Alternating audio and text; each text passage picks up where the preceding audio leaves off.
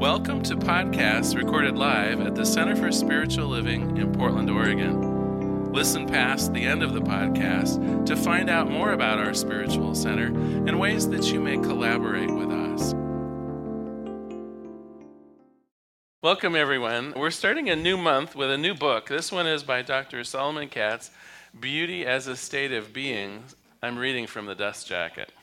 This book is required reading for anyone who has a mind. So far, we're doing good.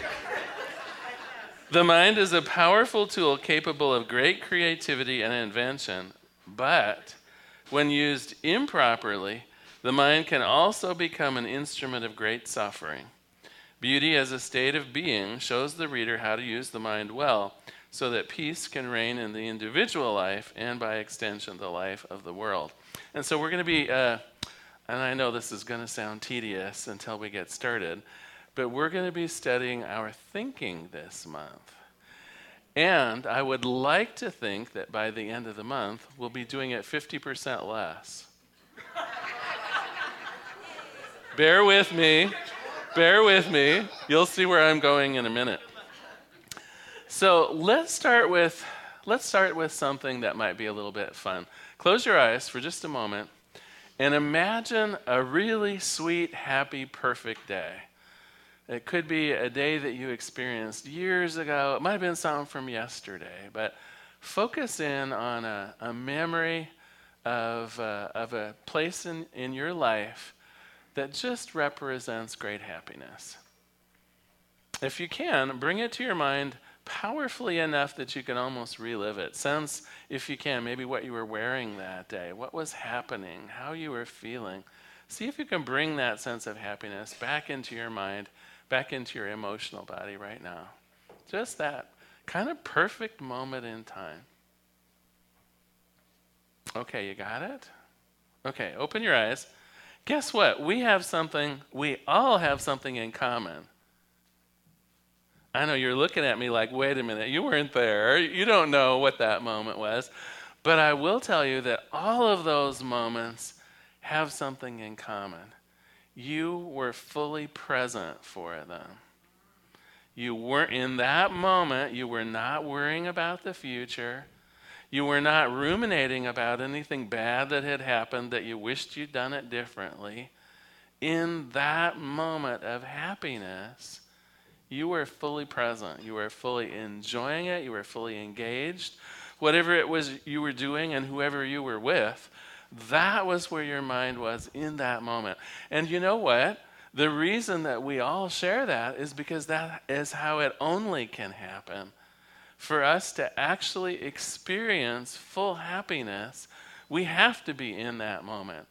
Anytime that we're worried about the future, anytime that we're replaying the past, anytime that we're kind of daydreaming about something that's going to happen later or that happened something earlier or, or planning for, you know, any of those kinds of moments will actually take away from your ability to enjoy what's going on in that moment. And so our happiest moments, believe it or not, are the moments that we're simply but completely present in.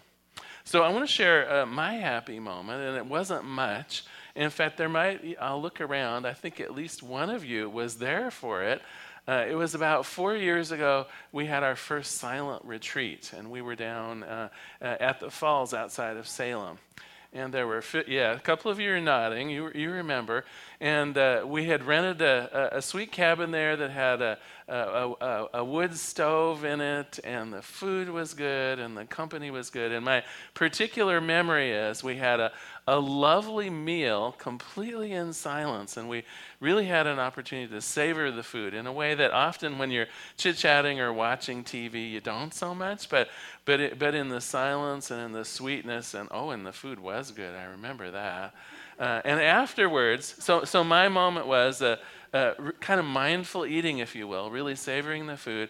And then afterwards, we did what we called a, a, simply a meditative walk. And at Silver Falls, they have a, a big circle around a green. And it was already dark, but they had these uh, lovely path lights uh, around so that it was quite safe and, and enjoyable.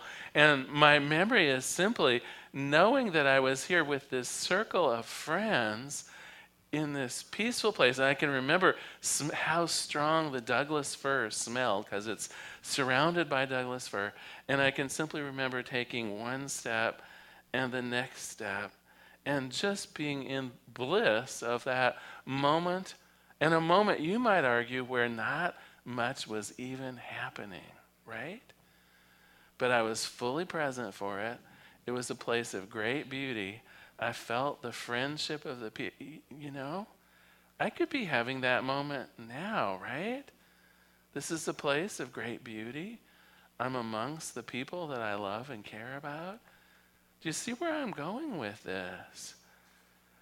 In some ways, I wonder how many moments of bliss I've missed because my mind was planning things, because my mind was worried about things, because my mind was already on to the next thing.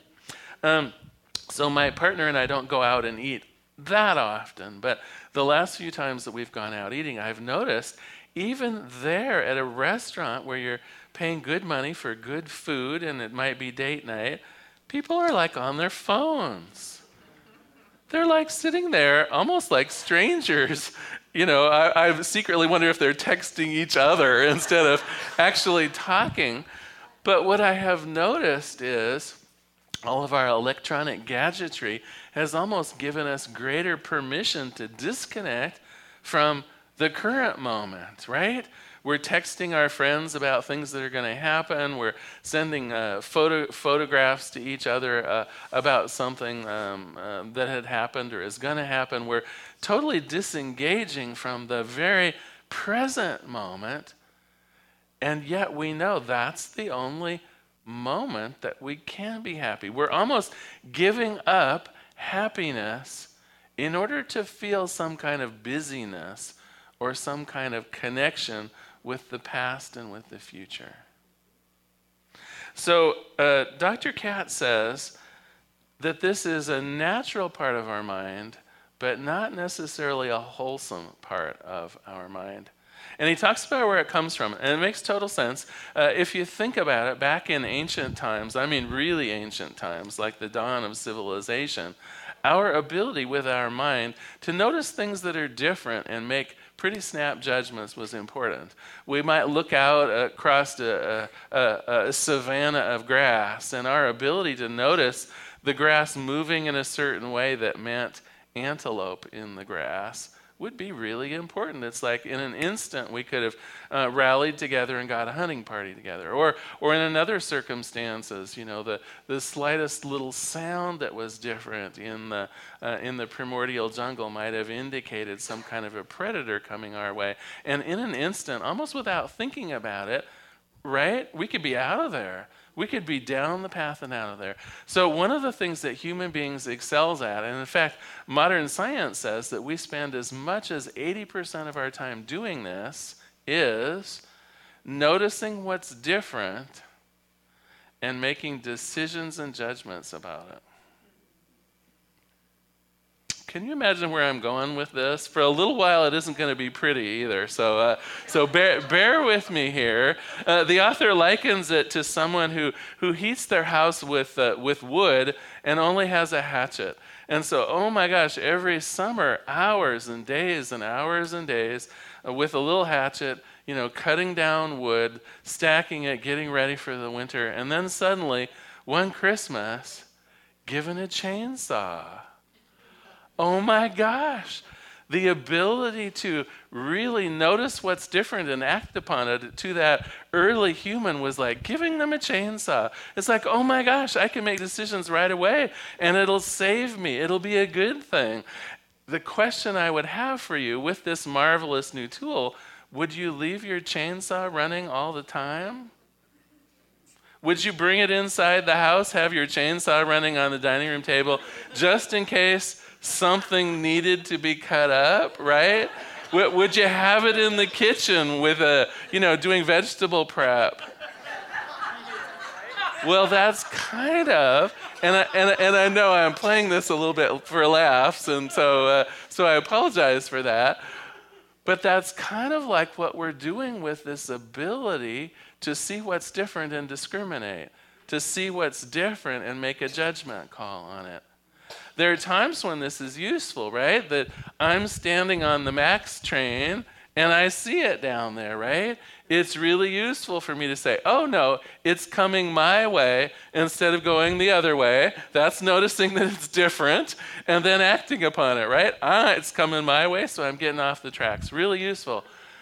But how often, but how often do we just let that chainsaw of a tool be put to all kinds of uses that just bring us misery? Let me give you like maybe a thousand and four hundred examples, right? So I'm noticing that uh, my car is getting a little old, and so I'm looking out, seeing all of the other way more marvelous cars. Does this bring me happiness? No. Is there anything wrong with my car? No. But I'm bringing the chainsaw out I'm comparing it to everyone else's car, and I'm finding that mine is lacking, creating in me a desire for something that I don't need, creating in me the impression that I'm less than when it isn't even true. Do you see where I'm going with this? Let me think of another example, right? Um, this is one I think that couples go through. I, I being part of a couple anyway, I, I, I will say it's true for me. I notice all of how other couples react to each other, right? Now, sometimes this is good news. sometimes the comparison highlights, you know, uh, Larry, Daniel, they do a pretty good job. But other times, now of course, uh, do I stop and think that when we're with other couples, they're probably presenting themselves at their very best? Oh no, I don't think about that. I just assume they're perfect all the time, and therefore, right, I compare, and we should be perfect all of the time. Is this useful? We have a loving, wonderful relationship. Of course, it has its rocky moments, but that should not take away from the good that's there. We're using the chainsaw. We're using something that has worked so well for us as a species to move us forward in safety and glory, and we're using it to distance ourselves from other people that we summarily assume are not as good as we are. We're using this chainsaw of a mind to, to figure out that our house isn't good enough, that our life isn't good enough, that our job isn't as special as it could be, that, that we don't have as much money as the neighbor. It's like you name it. We compare ourselves to idealized versions of what humans should be like. We compare our children to idealized uh, pictures of what the smartest children on earth should be like. It just doesn't stop. And then we go ahead and add the judgment factor to it as well, right? We say, I guess I'm just stupid. I guess I'm just ugly. I guess I'm just less than because I don't stack up. This is the chainsaw tool that we have left running on the dining room table just in case we need it. But the trouble is, everything starts looking like wood that we should cut up everything looks like it's there for comparison. Everything looks like it will be beneficial if I say this is good and this is bad. This is a smarter and this is not so smart. This is beautiful and this is not so beautiful, right? And then the reality is is it's all good. The reality is the comparisons are not necessary and in fact the comparisons make us feel less than and reduce our sense of what is good and beautiful in our lives right now. If you think back to that moment that I had you uh, uh, recall at the very beginning, right, where you were absolutely in the middle of just an enjoyable and wonderful moment, you were not in the process of judging and comparing either. Not only were you in that present moment, but you were saying, This moment is sufficient. I don't need to be on my cell phone talking to someone else. I don't need to be worrying about whether my car has two scratches on it instead of being brand new. You were in that moment and loving it, digging it, enjoying it being fully present for it. There was no time for uh, reminiscing about the good old days. There was no time for worrying about what's going to happen next. I want to talk to you. Oh, actually, I need to do the joke first, though. This will help illustrate what's coming next. So, a young Marine and his commanding officer climbed on board a train headed through the mountains of Switzerland. They sat across from a young woman and her grandmother. After a while, it became obvious that the young woman and the young soldier were kind of interested in each other, but the young woman kept looking nervously over at her grandmother. Soon, the train passed into a pitch black tunnel. There was the sound of a passionate kiss, followed by the sound of a stinging slap. When the train emerged from the tunnel, the four sat there, looking at each other, not saying a word. The grandmother thought to herself, It was very brash for that young soldier to kiss my granddaughter. I'm glad she stood up for herself and slapped him. The commanding officer sat there thinking, I figured he'd try to steal a kiss, but I sure wish she hadn't missed him when she slapped me and hit me. the young woman was sitting and thinking, I'm glad the soldier snuck a kiss in, but I wish my grandmother hadn't have slapped him. And the young Marine sat there very satisfied. Life is good. When does a fellow have the chance to kiss a beautiful girl and slap his commanding officer? Mm-hmm.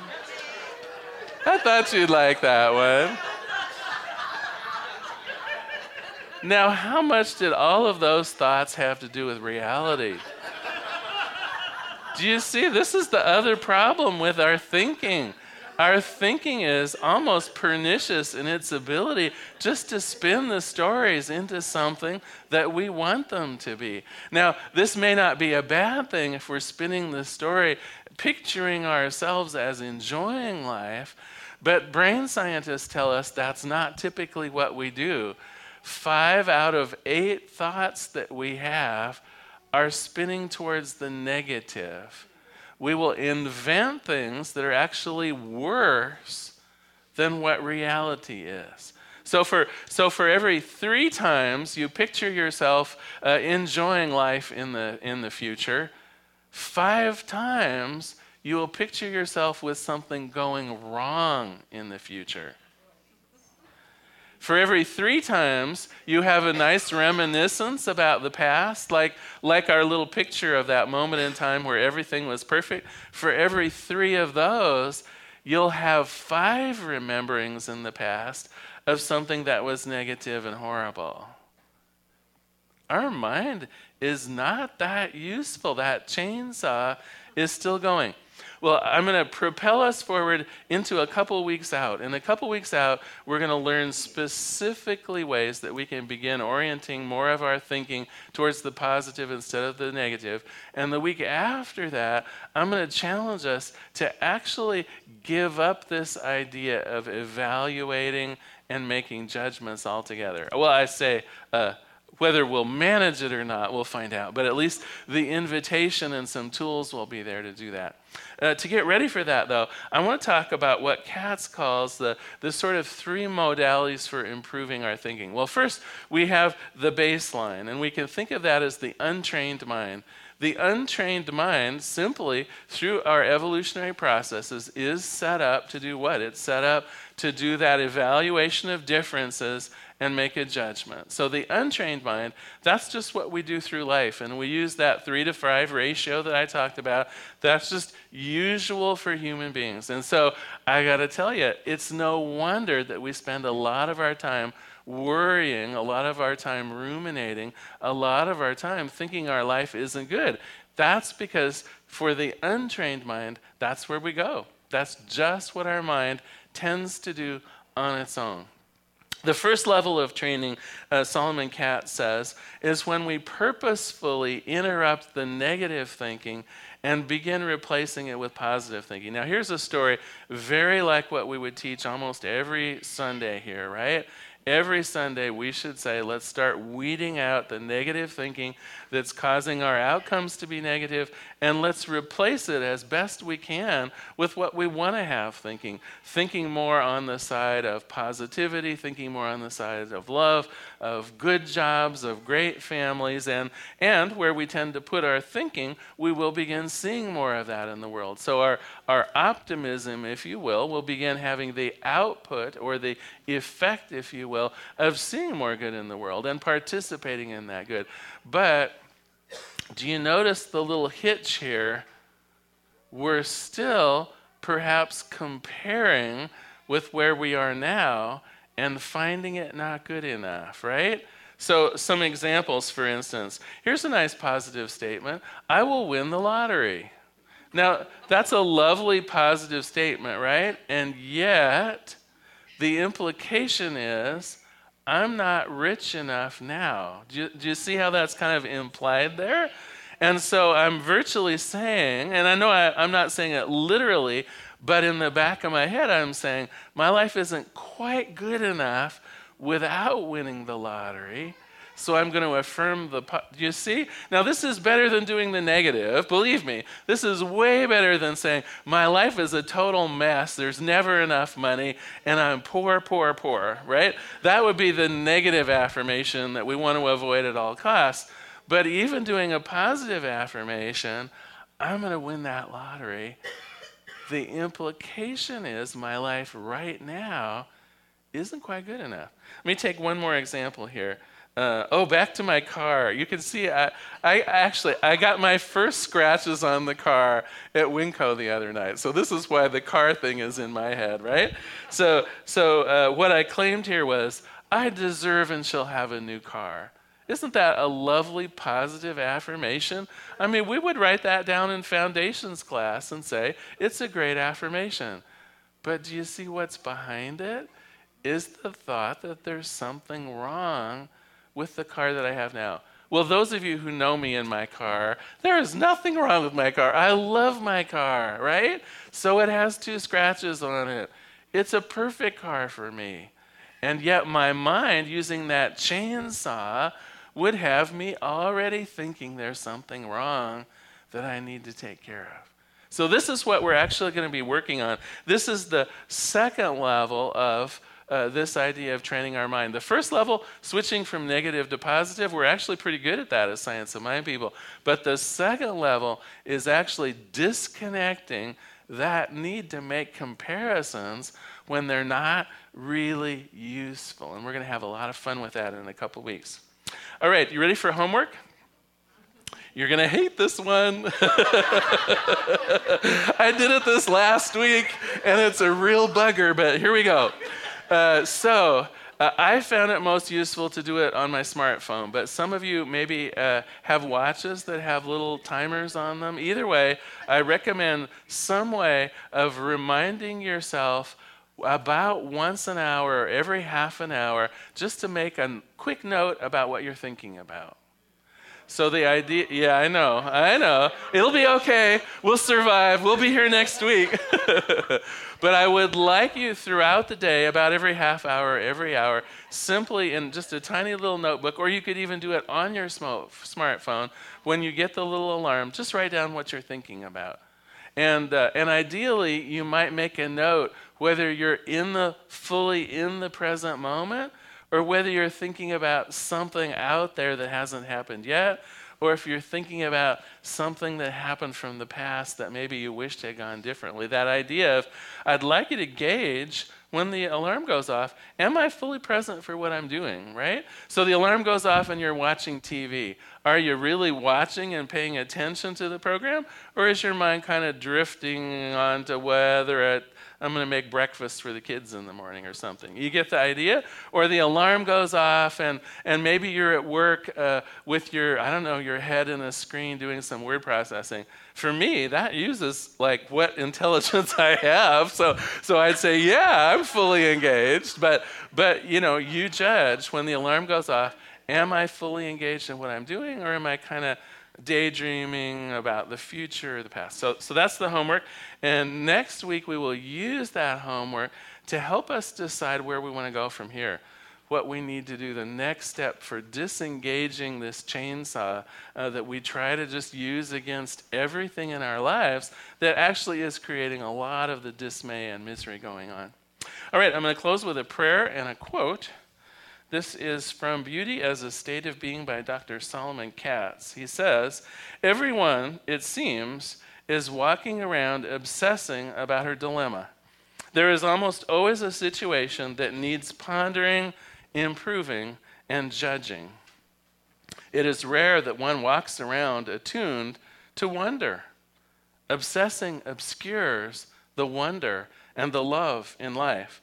If I place my hand just in front of my face, even my small hand obscures the vast horizon.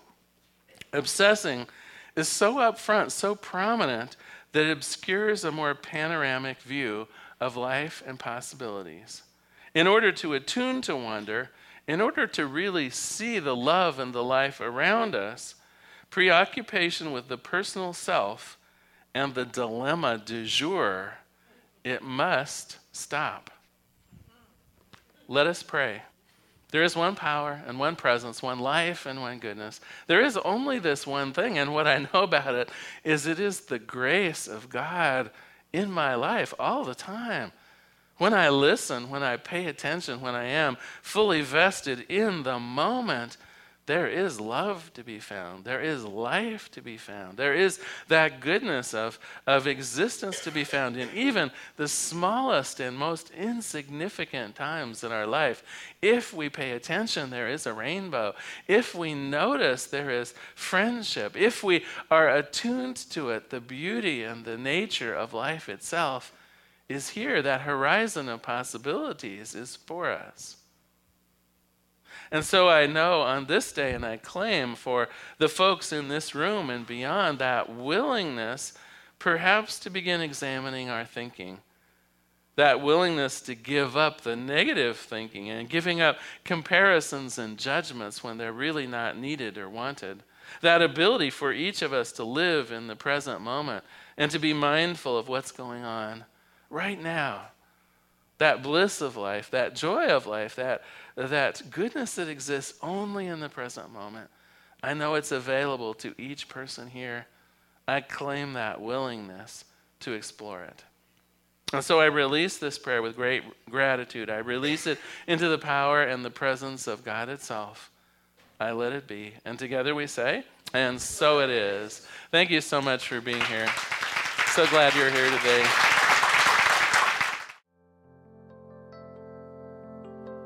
We hope you enjoyed today's podcast. If you happen to be in the Portland, Oregon area, we'd love to have you visit in person. The Portland Center for Spiritual Living is located at 6211 Northeast Martin Luther King Jr. Boulevard. We have inspirational services at 9 and 11 a.m. every Sunday. Our mission is to open hearts, ignite minds, and to make a difference. If you'd like to support our center and its podcasts, you can donate online at www.pcsl.us/donate. Our website is also the place to learn more about what's going on at the center or to contact us. Allow us to become part of your extended community. Wherever you are on your spiritual journey, you are most welcome at the Center for Spiritual Living.